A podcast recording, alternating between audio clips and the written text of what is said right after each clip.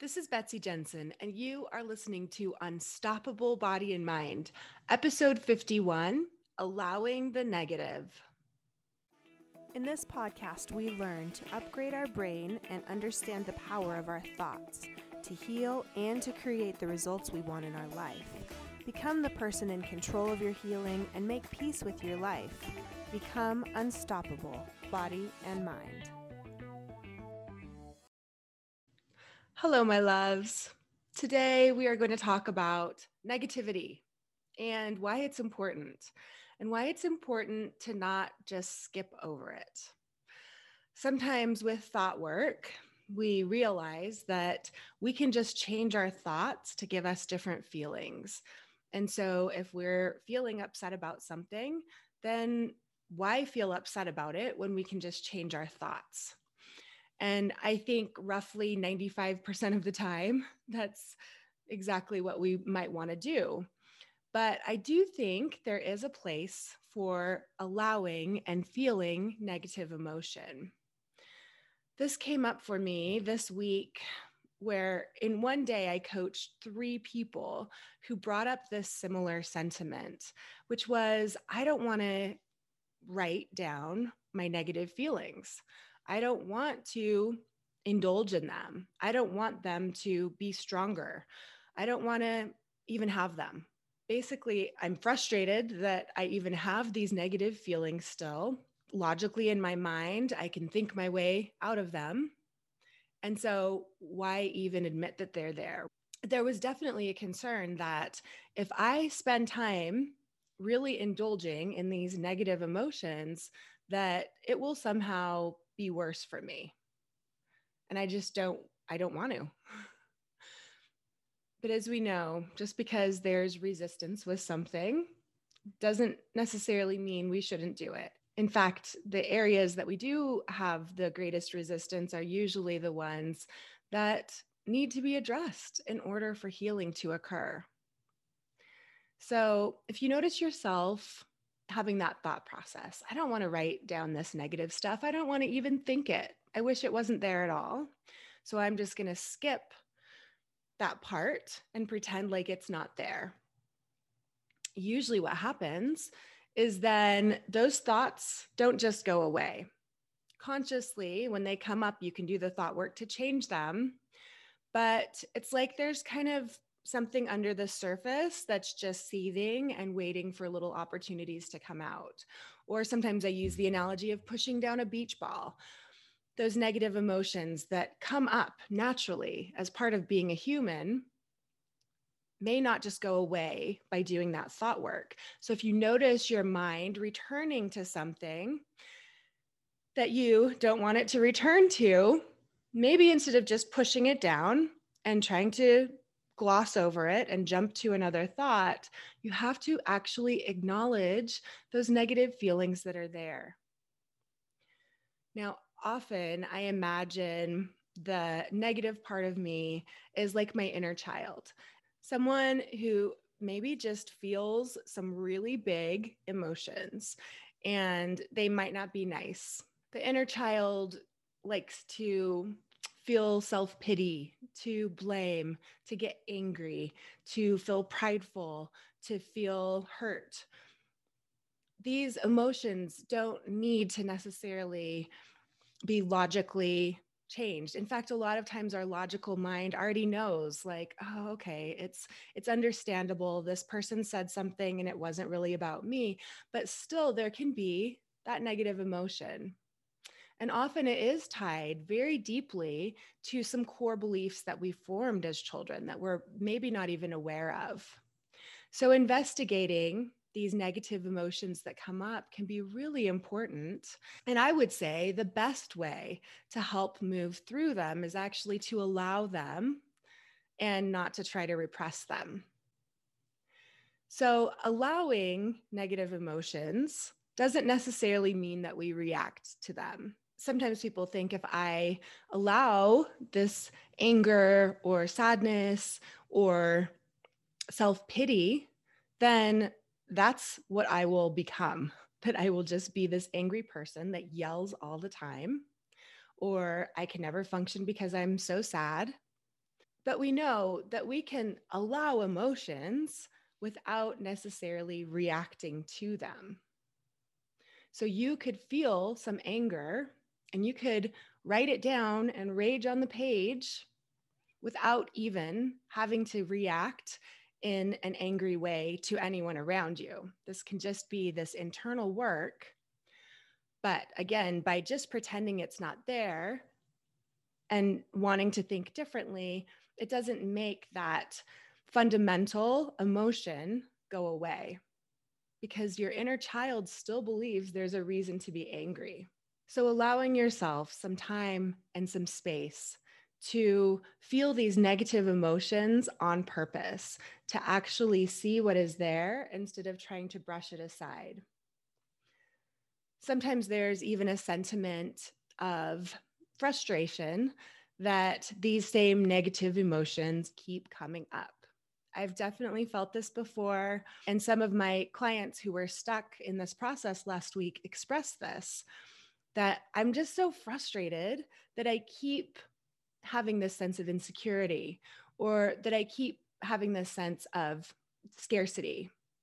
And of course, when we have resistance to something that is there, then it tends to compound our suffering, to make our suffering worse. So I invite you to imagine that you will always have this inner child within you. And maybe you have some other critical voices too, not just your child, but maybe a scorning, you know, parent figure inside your head, or one of my clients calls it a hall monitor. So recognize that you have these tendencies to think certain ways, probably based on something you learned as a three or four or five-year-old child. When you understand that part of being a human is having this mental chatter that comes up spontaneously, that causes emotions that you may or may not even be aware of, then maybe you can accept a little bit more that it's okay that these emotions keep coming back up. I have worked with some master coaches who are basically thought ninjas, who subconsciously can go from a thought that's not serving them to another thought without even really realizing that they've done it. The problem with this can be that there can be some underlying emotions that are never even felt or acknowledged or addressed. So if you're someone that has been suffering with chronic pain or disease, and you have felt the same sentiment of not really wanting to indulge in the negative, please take this time and just think of it as getting out the waste products that are naturally produced as part of being a human. Just like if you went to the bathroom, you could flush it away and think, okay, this is part of being a human. I got it out. I flushed it away. Same with some of these old thought patterns of insecurity or blame or victimization or self-pity, all of those thought patterns that you might start to get frustrated by, that it seems like no matter how much thought work you do, here comes that overwhelm again, or that imposter syndrome. So just knowing that this is going to be part of the human experience. It's nothing to be afraid of. Pushing it away actually makes it stronger. And I imagine that it's like listening to a child that is having a temper tantrum or is very frustrated. You're not trying at that point to rationally talk to maybe a five-year-old who's having a tantrum. You can just be the observer. You can just be a calm, loving presence who hears all of the frustration and the sadness and can see the child struggling and feeling things are not fair, and understanding that a child is going to feel some big feelings and that's normal. And then you can just let yourself kind of observe what's going on, what these patterns are that keep coming up for you. And you don't have to make it mean anything about you. I think that's where a lot of us can get into trouble, thinking that because we have negative thought patterns, recurring ones, that something is wrong with us, that we're broken in some way, that we can't overcome this. But you guys, the purpose of life is not to be happy all of the time, to have positive emotions all of the time. We would actually just feel normal. That would just be regular. So the contrast of life is important. It's important to allow yourself to feel some sadness if you're feeling a little bit sad. This happened with me actually, and it was very eye-opening. I found out that I wasn't invited to something, and in my rational, logical adult brain, it was fine. I thought to myself, of course, it was an oversight. It wasn't anything personal, but my mind kept bringing this back up. And so I thought, I think there's something more there, you know, even though in my head, in my heart, even I was thinking, this is not a big deal, but I thought, I'm just going to get out my pen and paper and see what is there. And I wrote down, I'm really, really, really sad, like really sad. It makes me sad that I wasn't thought of or included. I hope they missed me and never do it again. And I wrote a little bit more like that, about half a page of really going to the extreme, imagining this hurt child that wasn't invited to something. And what I was thinking of probably wasn't this exact incident, but something from my childhood where I didn't feel included. If you find yourself circling back to a topic where it doesn't really feel resolved in your head, where you feel like you're trying to resist some negative emotions, trying to explain them away, it should be fine, other people have it worse, then really, let yourself feel those feelings on purpose. Give yourself a set time. Maybe set your timer for fifteen or twenty or thirty minutes and let yourself go to the depths of your negativity, imagining when you were a child how hurtful it felt. You can let yourself really indulge for this short amount of time. You really can. It doesn't mean that it will overrun your life. It doesn't mean those emotions will get bigger and be uncontrollable. I would say it's the opposite.